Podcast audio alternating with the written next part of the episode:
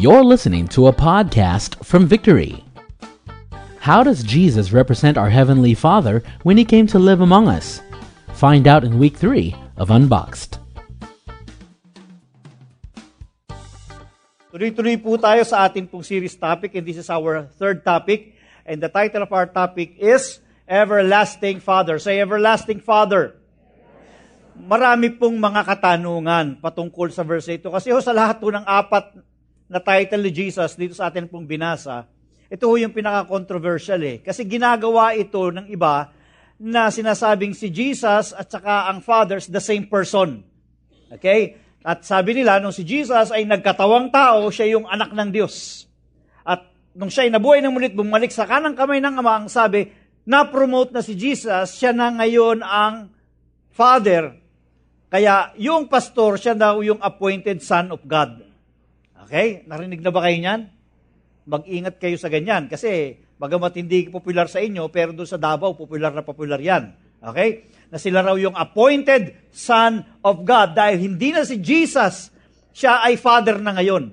Siguro, naisip niya na si Jesus nag-asawa, kaya naging Father. Okay, nagkaanak, ano. So, mali-mali pong doktrina ngayon. Papaliwanag po namin sa inyo na ano ba ibig sabihin ng everlasting Father at anong difference nito sa God the Father. Okay?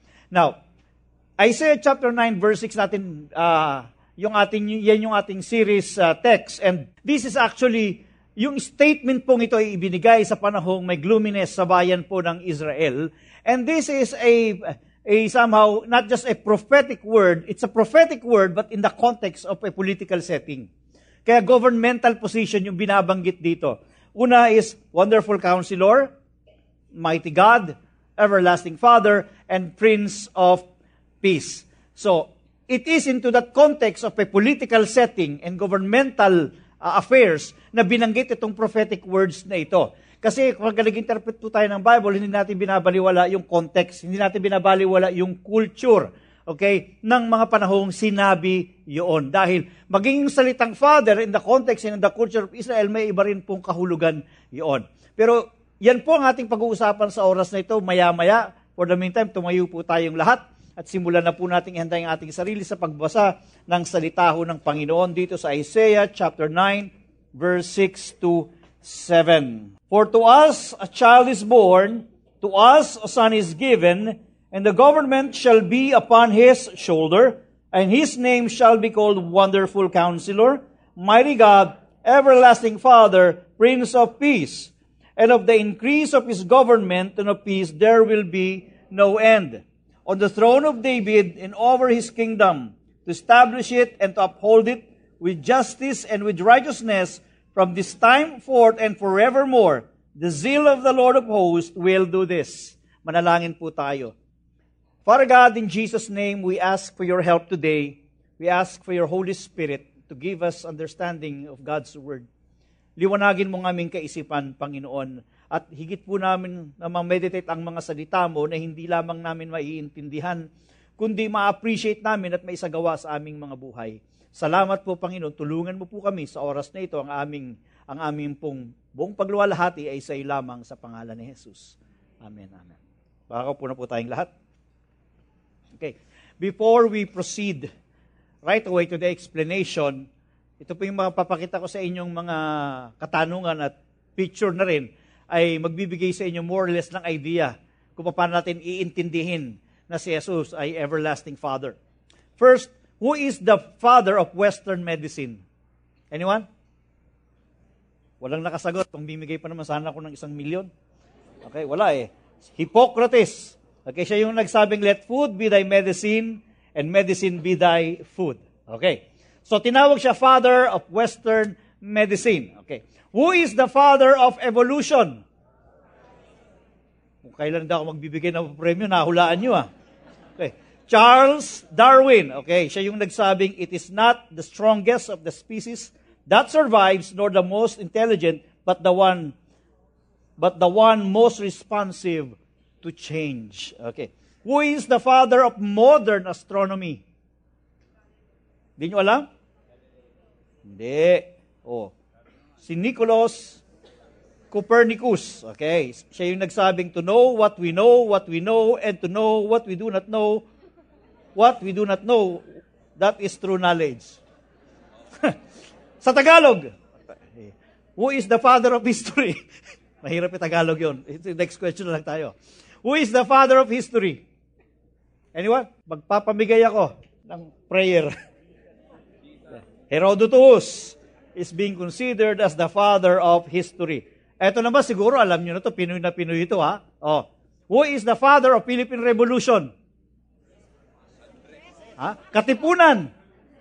Andres Bonifacio. At tapang na tao. Huwag na natin tuloy. Okay. Si Andres Bonifacio is the, uh, is the father of Philippine Revolution. Now, kung makikita nyo, yung gamit ng salitang father doon sa mga binanggit natin is not in a paternal sense.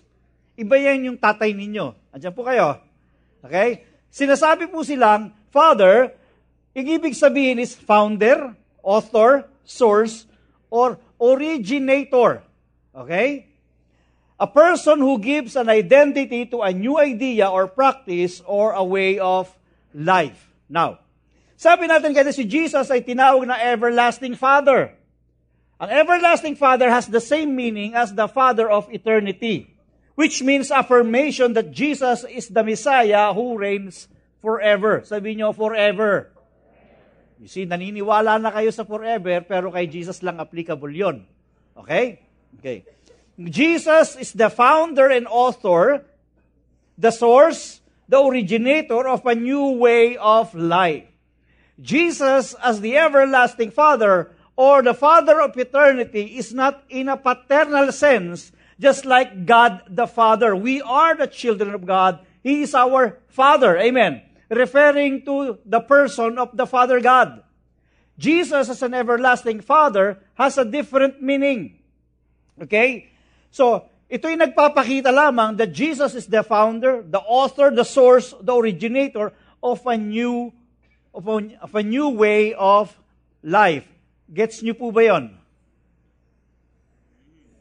Okay? Founder, author, the source, originator of a new way of life. Now, sa Israel, meron tinatawag silang mga forefathers. Si Abraham is also being called as a father Abraham. It's not in the same sense as God the Father. Okay? Hindi siya paternal sense. Now, everlasting, Jesus as an everlasting Father does not suggest that the Son is the Father and the Father is the Son.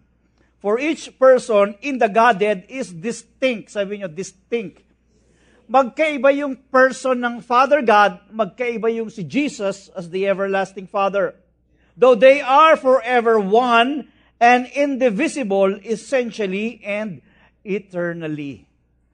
Now, sa Israel, meron silang sinatawag talaga ng mga biological father, tatay. Now, yung firstborn son, okay, especially in the absence of the biological father, assumes the office, yung firstborn son assumes the office of the father, lalo na in the absence of their biological father. Adyan po kayo. So, by default, the firstborn son assumes the office of fatherhood in the family. Now, so yan po, sa ganyan po yung kaibahan. Okay? Yan po yung kaibahan noong Father God kay Jesus. Kay Father God, that is paternal in essence. It is because we are all children of God through Christ Jesus. Amen. Si Jesus, an everlasting Father, is because He is the originator, the founder, the source, or the author of life. Gets nyo na ho ba yun? Malabo pa ho ba? Uulitin ko sa simula. Okay? Sa Israel ho, yung mga ninuno nila, tinatawag nilang father or forefathers. But it doesn't mean, in a paternal sense, na sila talaga yung biological father. Malaki ho ang kaibahan. Kaya minsan, hindi natin ma-distinguish kung ano But ito po, pinapaliwanag namin sa inyo ngayon, no? para na sa ganun, hindi tayo nalilin lang ng kaaway. Kasi nga may nagpapanggap na appointed son of God dito sa Pilipinas. Okay? Siya ang appointed son dahil si Jesus daw ina-promote, hindi na siya son, siya na yung father. Okay. Now, para maintindihan pa natin ang gusto at saka yung implication nito sa atin, Jesus as the everlasting Father, okay, pag-aaralan po natin ang dalawang bagay nito, that Jesus is the Father's expressed image. That Jesus is the giver of eternal life. Now, tignan po natin. First, He is the Father's expressed image. Okay? Sa Colossians chapter 1 verse 15, binasa ko po ito last week. Sabi ron, He is the image of the invisible God. Say, invisible God. How can you see someone who is invisible?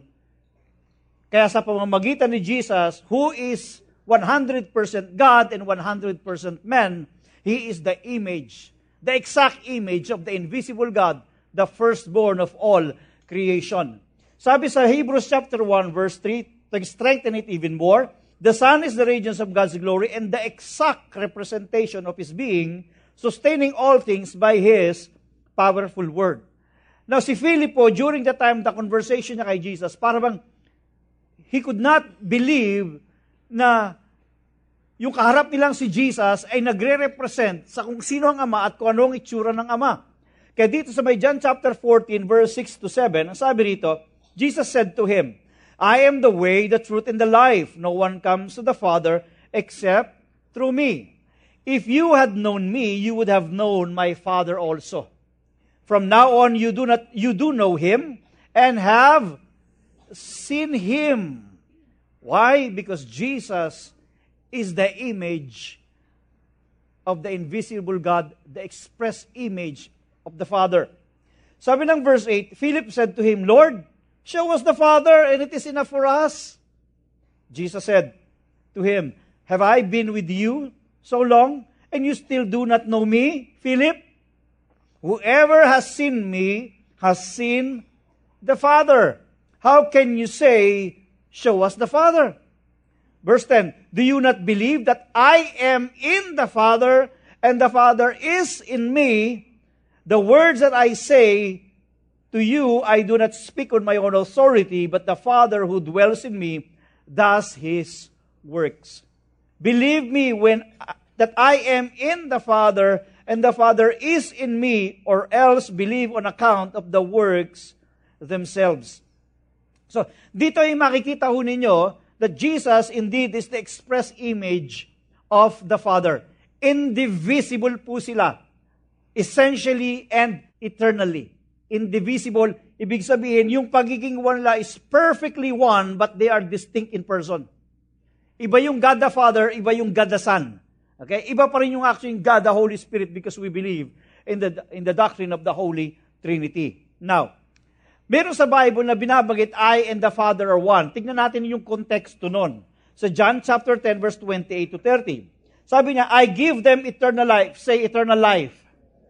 And they will never perish and no one can snatch them out of my hand. Sabi ni Jesus. Okay. My Father, who has given them to me, is greater than all. No one is able to snatch them out of the Father's hand. At sabi ni Jesus, I and the Father are one. They are one, minsan ina-isolate itong verse nito outside of its context. Sinasabi po ron, they are not one person. Sabi ni Jesus, no one can snatch you out of my hand, no one can snatch you out of the Father's hand. Ibig sabihin, they have common and have the same intention of protecting us, of fathering us, of giving us eternal life. Amen. Nagkakaisa sila ron. They have this perfect common intention of providing salvation for us that no one can snatch us out of the hands of Jesus. No one can snatch us out of the Father's hand because they precisely have the same intention. Kaya sabi ni Jesus, I and the Father are one. In a way, kami, ako at ang Ama ay nagkakaisa sa ganitong bagay. Andyan po kayo. Now, sa 1 John chapter 4, verse 9, This is how God showed His love among us. He sent His one and only Son into the world that we might live through Him, Jesus said. Now, nagkakaisa rin sila sa pagpapahayag ng kanilang pag-ibig sa bawat isa sa atin. Katunayan, isinugo si Heso Kristo bilang kapahayagan as an express love of God towards us. And we say that Jesus is the greatest expression of, of God's love to us. Wala nang iba pang magpapakita at magdidescribe ng klase ng pag-ibig meron ng Diyos sa atin, kundi sa pamamagitan ni Yeso Kristo. Because Christ is the expressed love and image of the Father as well. Even any human being can explain God's love, but nothing compared to the expression that Christ provided when He died on the cross. In the Old Testament, they had a hard time understanding God's love. But when God sent His Son, the fullest expression of God's love, they began to understand kung paano sila minamahal ng Diyos na handa niyang ibigay ang kanyang kaisa-isang bugtong na anak. At handa ni Jesus ibigay ang kanyang buhay para bigyan tayo ng kaligtasan. Nandiyan po ba kayo? And from that day forward, mas higit nating maintindihan ang pag-ibig pala at ang tunay na kahulugan ng pag-ibig, yung tinatawag na agape love, God's unconditional love, ay nas nalong naging maliwanag sa atin kaya magkaroon ng mga definition that love is sacrifice. It's precisely because it started with the love of God to us. Amen. He made the greatest sacrifice of all to express the fullness of His love towards each and every one of us. Now, don't you feel that you are even more secure right now knowing that the Father and the Son have the same intention of giving us love, giving us eternal life? That what the Father desires for us is the same desire that Jesus Christ has, and they are in perfect and complete agreement for our welfare. Amen. Mas lalong mafe-feel mo ikaw ay secure, mas lalong tataas yung tingin mo kay Heso Kristo. Gayong alam mo na si Jesus ay nagpunta rito para ipahayag yung kumpletong plano at kapahayagan ng pag-ibig ng Diyos sa bawat isa sa atin. Amen. So, Jesus is the express image of the Father. Naalala ko noon, may gumawa ng, sa television na pa noon, may gumawa ng tatlong ribulto. Ang sabi niya siya yung God the, Son, God the Father, God the Son, and God the Holy Spirit. Ayos ano? Paano nakita yun? Siya na yung Trinity, God the Father, God the Son, and God the Holy Spirit. Eh, isa lang naman yung nagpakita. Okay? And the fullness of, of, of, uh, of, of the fullness of the deity of God is in Jesus Christ. Kaya walang ibang makikita, hindi makikita ang Holy Spirit, hindi makikita yung Ama. Ang makikita lang si Jesus because the fullness of God's deity dwells on Him. Amen? Because Jesus is the only God man. 100% God, 100% man, hindi ho 50-50. Now, another point, He is the giver of eternal life. That's one of the essence of Christ being our everlasting Father. Now, it has been said over and over again that we cannot give something that we don't have. But Jesus is the giver of life. Therefore, Christ must be from eternity before He could give eternal life. Right? Kung hindi siya galing sa eternity, paano siya makapagbibigay ng eternal life? Sabi ng Psalm 102 verse 25 to 27, Of all you laid the foundation of the earth. The heavens are the work of your hands. They will perish, but you will remain. They will all wear out like a garment. You will change them like a robe, and they will pass away. But you are the same, and your years have no end. Your years have no end. Christ is the eternal life of God. He possesses eternal life. He gives eternal life. Kaya siya nakapagbibigay ng buhay na walang hanggan is because siya mismo yung buhay na walang hanggan at siya yung tinatawag na Alpha and Omega, the beginning and the end. Or in other words, the eternal beginning and the eternal end. Huwag niyo itatanong sa akin, Pastor, kailan ba yung beginning? Eh, hindi ko alam, walang date yun eh. Kaya nga eternal beginning, eternal end. That's why even no matter how intelligent you are, you cannot grasp fully who God is. Yun lang sabing, sabing eternity. Isipin mo, kailan ba yung eternity? Masisira ang ulo mo para ma-imagine mo kung kailan yung eternity. You can't fully grasp it. And Jesus is the source of eternal life, and He Himself is God's eternal life. He is also the author of life. John chapter 3 verse 15, sabi ni Peter, nung siya ay nagpapaliwanag doon sa mga taong pinangangaralan niya ng salita ng Diyos. So sabi niya, and you killed the author of life. And certainly he is referring to Jesus, whom God raised from the dead. This to this we are witnesses. So Jesus is the author of life. The credibility of any book rests upon its author. Kapag ako nagbabasa ng libro, tinitignan ko agad yung author. Pag hindi na credible yung author sa akin, hindi ko nababasahin. Tama? Bakit? Eh, ba't mo babasahin ganyan yung tao, hindi credible? Eh, hamos mo yung mga sasabihin. Hindi rin credible. Tama? Pero pagkakilala mo, prominente yung author, at alam mo credible, babasahin mo yung libro dahil may matututunan ka kasi yung nagsasalita ay credible. The question now is, who is the author of your life? While it is true that from the very beginning Christ is the author of our lives, the question is, would you allow Him to continually be the author of your life or you are on your own? You think that you own your life It does not belong to God, so walang pakialam si Lord sa buhay mo. Buhay ko to. Yan ay buhay na pahiram. We are all, in a way, stewards of the Lord. Mga katiwala lamang tayo ng Panginoon. Amen. At dahil sa pinagkatiwalaan tayo ng buhay na ito, yung gagawin natin sa buhay na to dapat ay maging regalo natin sa Diyos. This life is God's gift, and whatever we will do to this life is our gift to God. And the best way to run this life is to go to the author of life. Hindi natin kabisado ang kabuuan ng buhay. There are so many mysteries in our lives. Problema nga lang natin minsan, hindi na natin alam kung paano lulutasin. Amen. But when there is something in our lives, we always go back to the author of life. That is, if you acknowledge that He is the author of your life. Amen. We are not the author of our lives. Christ is the author of life. He has the words of eternal life as well.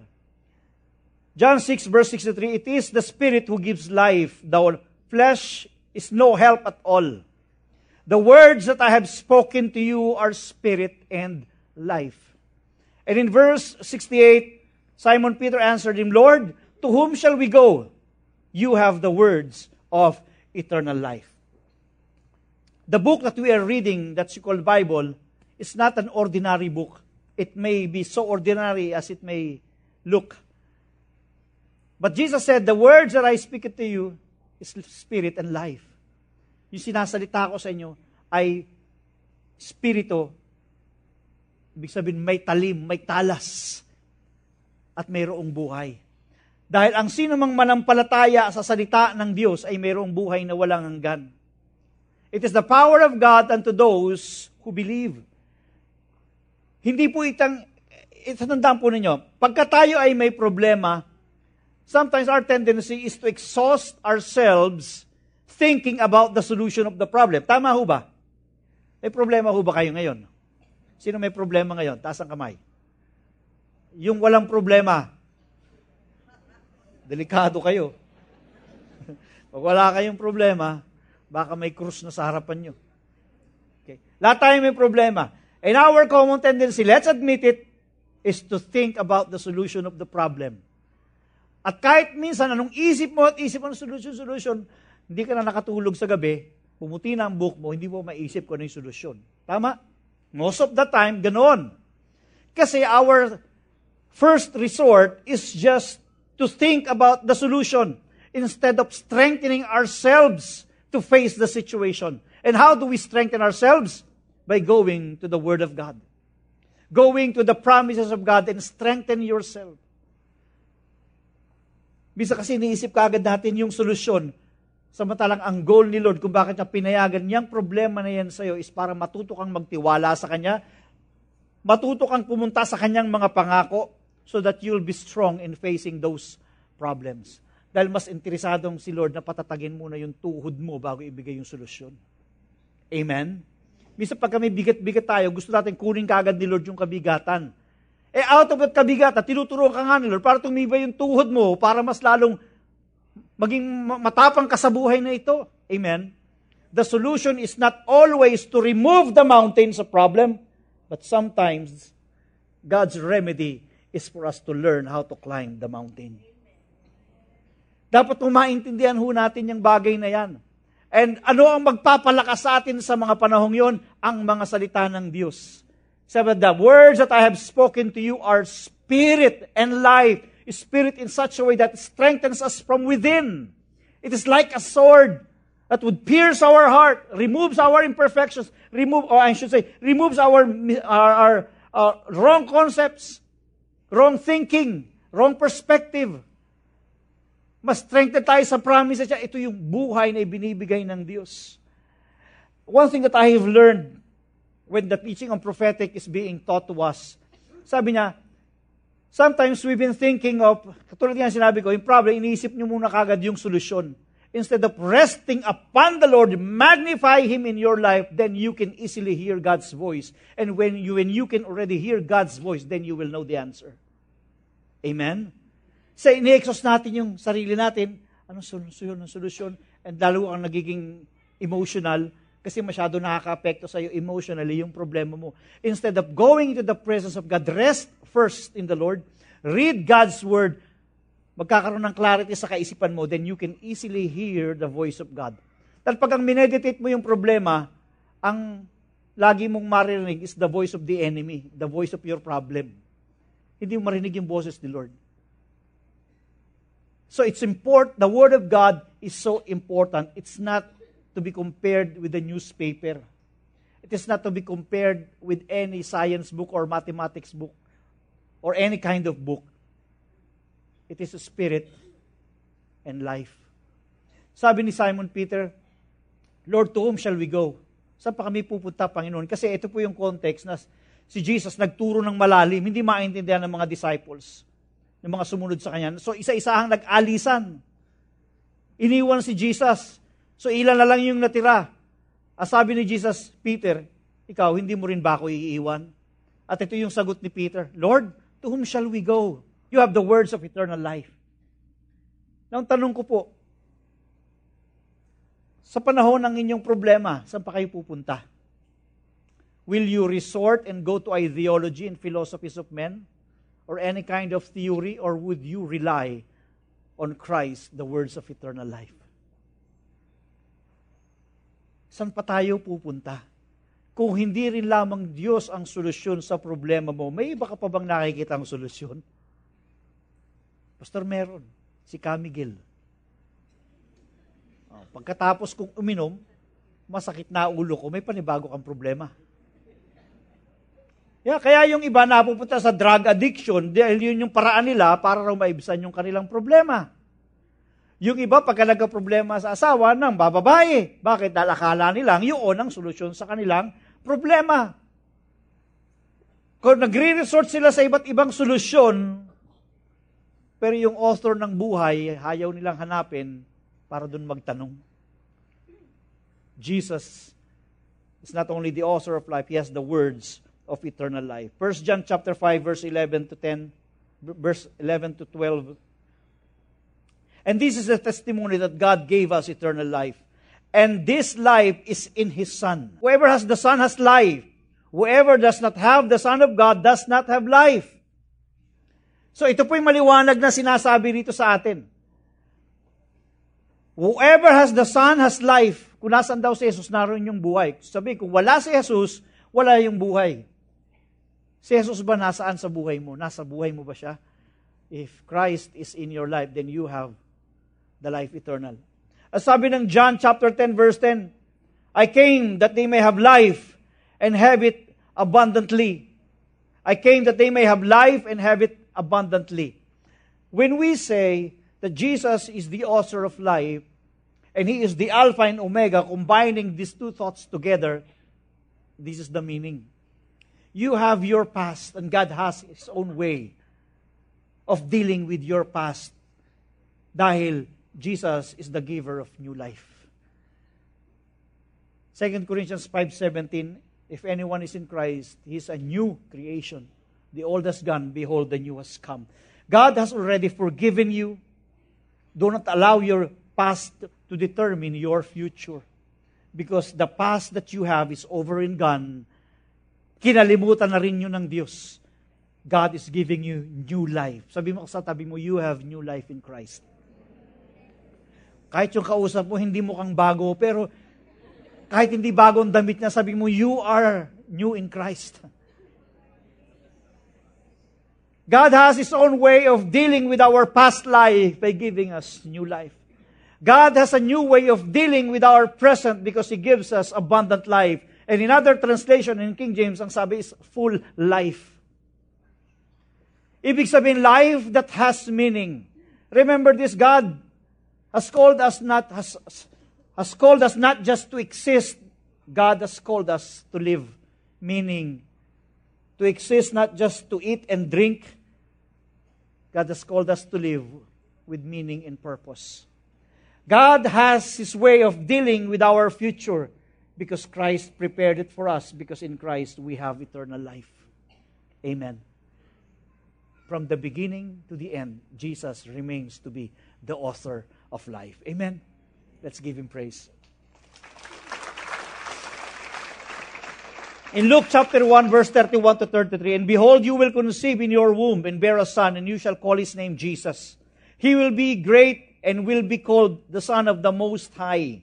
And the Lord God will give to him the throne of his father David, and he will reign over the house of Jacob forever, and of his kingdom there will be no end. He is the author of life, he has the words of eternal life, and he reigns without end. For eternity, it's so comforting that we know that Jesus Christ always is always on the throne. Amen. If that person is on the throne sa isang kaharian, kapag ka walang hari, delikado yun, may leadership crisis. Tama? Amen? O kaya, yung mga tao sa kaharian na nagtitiwala doon sa hari, pagka na-dethrone yung hari, kinakabahan na sila. Dahil pagka napalitan na yung hari, sila na mga loyal, pwede silang mawala. Para bang Philippine politics? Pag nag-iba na ang presidente, naku, delikado tayo, lalo sa 2016. Baka mamumura tayo yan araw-araw. Huwag na lang. Mawawala na. But the good thing about the security that Christ provide for us is that He sits on the throne forever and ever. Amen. Never at any time that He would be dethroned. And us who put our trust in Jesus certainly will never, never be put to shame. Why? Because our King will always remain King and reigning forever and ever. Amen. May security tayo. Anytime na manalangin tayo, hindi ka mag-isip na, siya pa ba yung hari? Baka hindi na. Ha? Kaya noon sa bayan ng Israel, papalit-palit to ang hari, minsan wicked. Okay? Minsan naman, righteous. Pagka righteous, okay, maganda, kalagayan. Pero pagka pag wicked na yung nailagay, alam nila nasa judgment na sila. Kaya kakaba-kaba na sila. Marahil sila ng mga gumawa ng kalokohan ay mapugutan na ng ulo. But the good thing about the trust that we have given to our King and to our Lord Jesus is that He is not being dethroned. Not at any time that He would be dethroned. He is reigning forever and ever, and His kingdom there will be no end. Amen? Praise God. Let's give Him praise. To show you that Christ has been there. Even from the very beginning, I don't know when is that beginning, eternal beginning.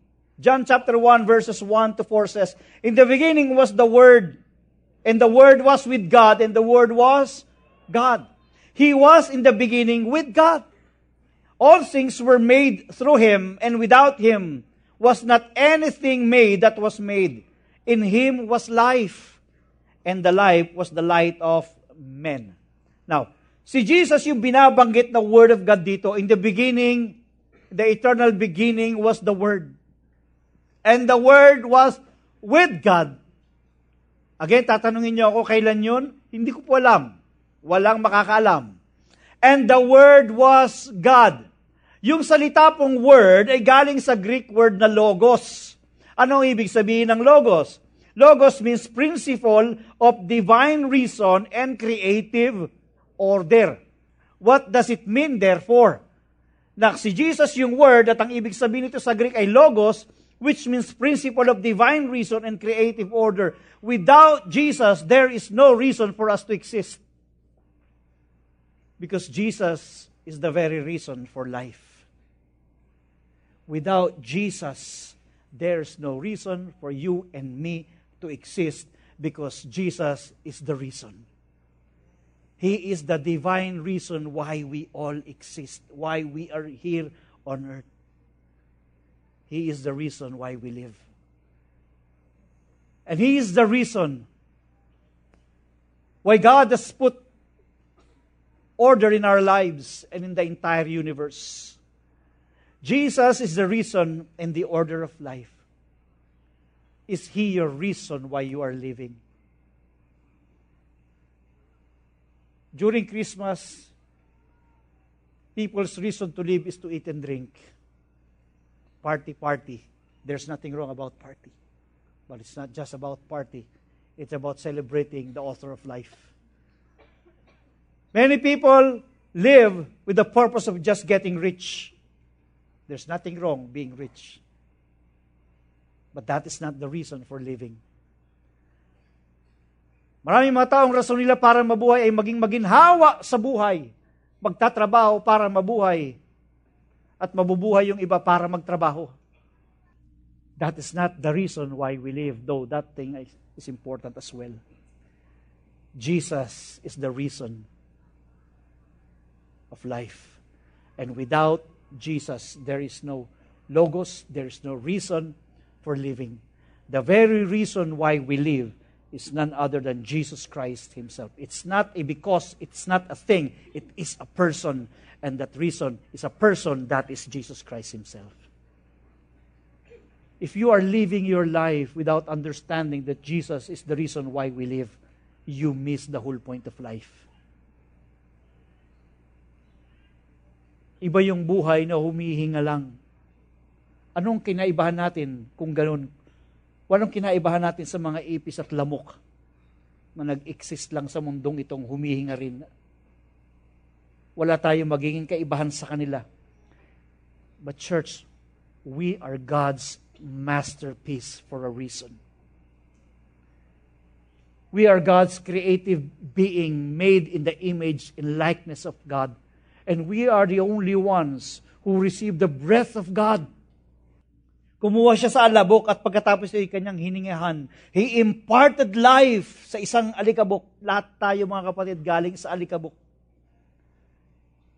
Na nung tayo'y mahulog sa kasalanan, lalong lumabas ang ating pagiging alikabok na tayo'y marumi sa harapan ng Diyos. Subalit, nung tayo'y bigyan ng buhay, nang hingahan tayo ng Diyos, nagkaroon ng saysayang buhay na ito.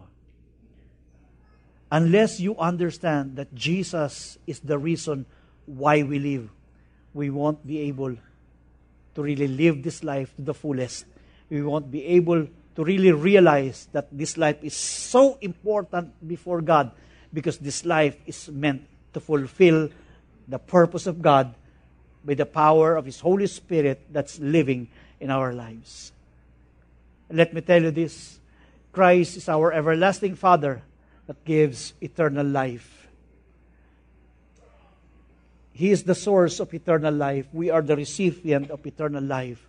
While we are still here on earth, let us live in the dimension of eternal life. Meaning, pag tayo mabuhay dito, wag lang nating isipin yung ngayon. Isipin natin, lahat ng gagawin natin dito sa lupa has eternal impact. Kung hindi mo maiisip yon, ang buhay mo rito ay magiging walang saysay, walang kahulugan, walang kabuluhan, at walang kulay mauintindihan mo lamang yon kung papayagan mong si Jesus ang siyang pumasok sa buhay mo at maging rason mo para ikaw ay mabuhay. Therefore, every day, mabubuhay ka ayon sa layunin ng Panginoon. Mabubuhay kang niluluwalhati ang kanyang pangalan. Mabubuhay ka para ihanda ka sa eternal life na inihahanda sa atin ng Panginoon. Amen. Let us learn to live today with the perspective of living in eternity. Let's bow down our head. Heavenly Father, thank you that there is another dimension of life that is called eternal life. Help us to live even when we are in this temporal life. Help us to live having the perspective of living in another dimension of life called eternity. Dahil doon lamang magkakaroon ng saysay ang buhay namin. We are not supposed to waste this life just for anything. Tulungan mo kaming mabuhay para sa iyo. Kaya hindi naman, Tulungan mo kaming mabuhay para sa iba bilang pagpapakita ng aming pamumuhay para sa iyo.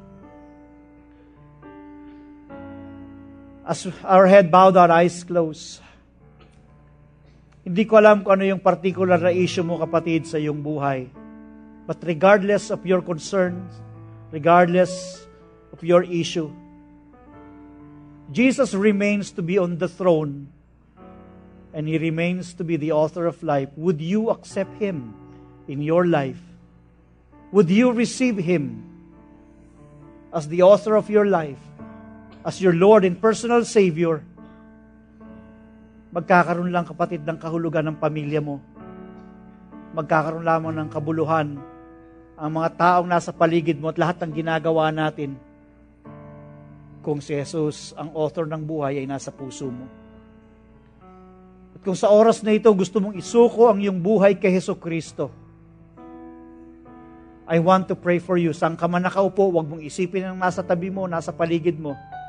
I would like you that with your with boldness, I would like you to just lift up your hands, saying, Lord, magpapakumbaba ako sa iyo, tatanggapin kita sa aking puso ngayong araw na ito. Pwede bang itaas mo lang kapatid ang iyong kamay? Huwag kang mahiya. Handa kitang ipanalangin. Saan ka man nakaposisyon, saan ka man nakaupo sa lugar na ito, I will pray for you. Just lift up your hands right now. Thank you, Jesus. Thank you for that hand. Nakita ka ng Panginoon. Thank you, Jesus. Just lift up your hands. Huwag po kayong mahiya. This is between you and the Lord Jesus Christ. He has come for you to understand what eternity is and what eternal life is. And He would like to give it to you. Last call. Lahat po ng nais tumanggap kay Jesus bilang kanyang Panginoon at sariling tagapagligtas. Can you just lift up your hands right now? Yes, nakikita kayo ng Panginoon. Yes, thank you. I'm going to count one to three. Last call. This is your chance. One, two, three. Yes, salamat kapatid. Nakita ng Panginoon ang iyong kamay. Sa lahat po ng nagtaas ng kamay, alam ko pong tao sa puso ninyo ang inyong ginawa Pwede po ba kayong tumayo sa oras na ito? I'll just pray for you. Po kayo mahiya. Sige, tayo po kayo. Don't mind the person beside you. This is now between you and God. Patuloy tayong manalangin. Sumabay, yung mga tumayo po, sumabay lang kayo sa panalangin ito at sabihin nyo, Panginoong Jesus, salamat sa pag-ibig mo. Patawarin mo po ako sa lahat ng aking mga kasalanan na aking nagawa Linisin mo ako, Panginoon, ng iyong banal na dugo. Simula sa oras na ito, tinatanggap kita bilang aking Panginoon at sariling tagapagligtas. Salamat sa paglilinis mo sa aking mga kasalanan. Salamat sa iyong pag-ibig. Ako'y nananampalataya na ikaw ay namatay sa krus dahil sa aking mga kasalanan at nabuhay na muli para bigyan ako ng buhay na walang hanggan. Salamat, Panginoong Yesus. Ako na lamang po mananalangin. Lord, I ask you, Father, to bless these people. Thank you for the life eternal that you are giving them. Thank you for the new life. Thank you for the abundant life. And I ask you that beginning today, enable them to have new perspective about what life is. Salamat, Panginoong Yesus.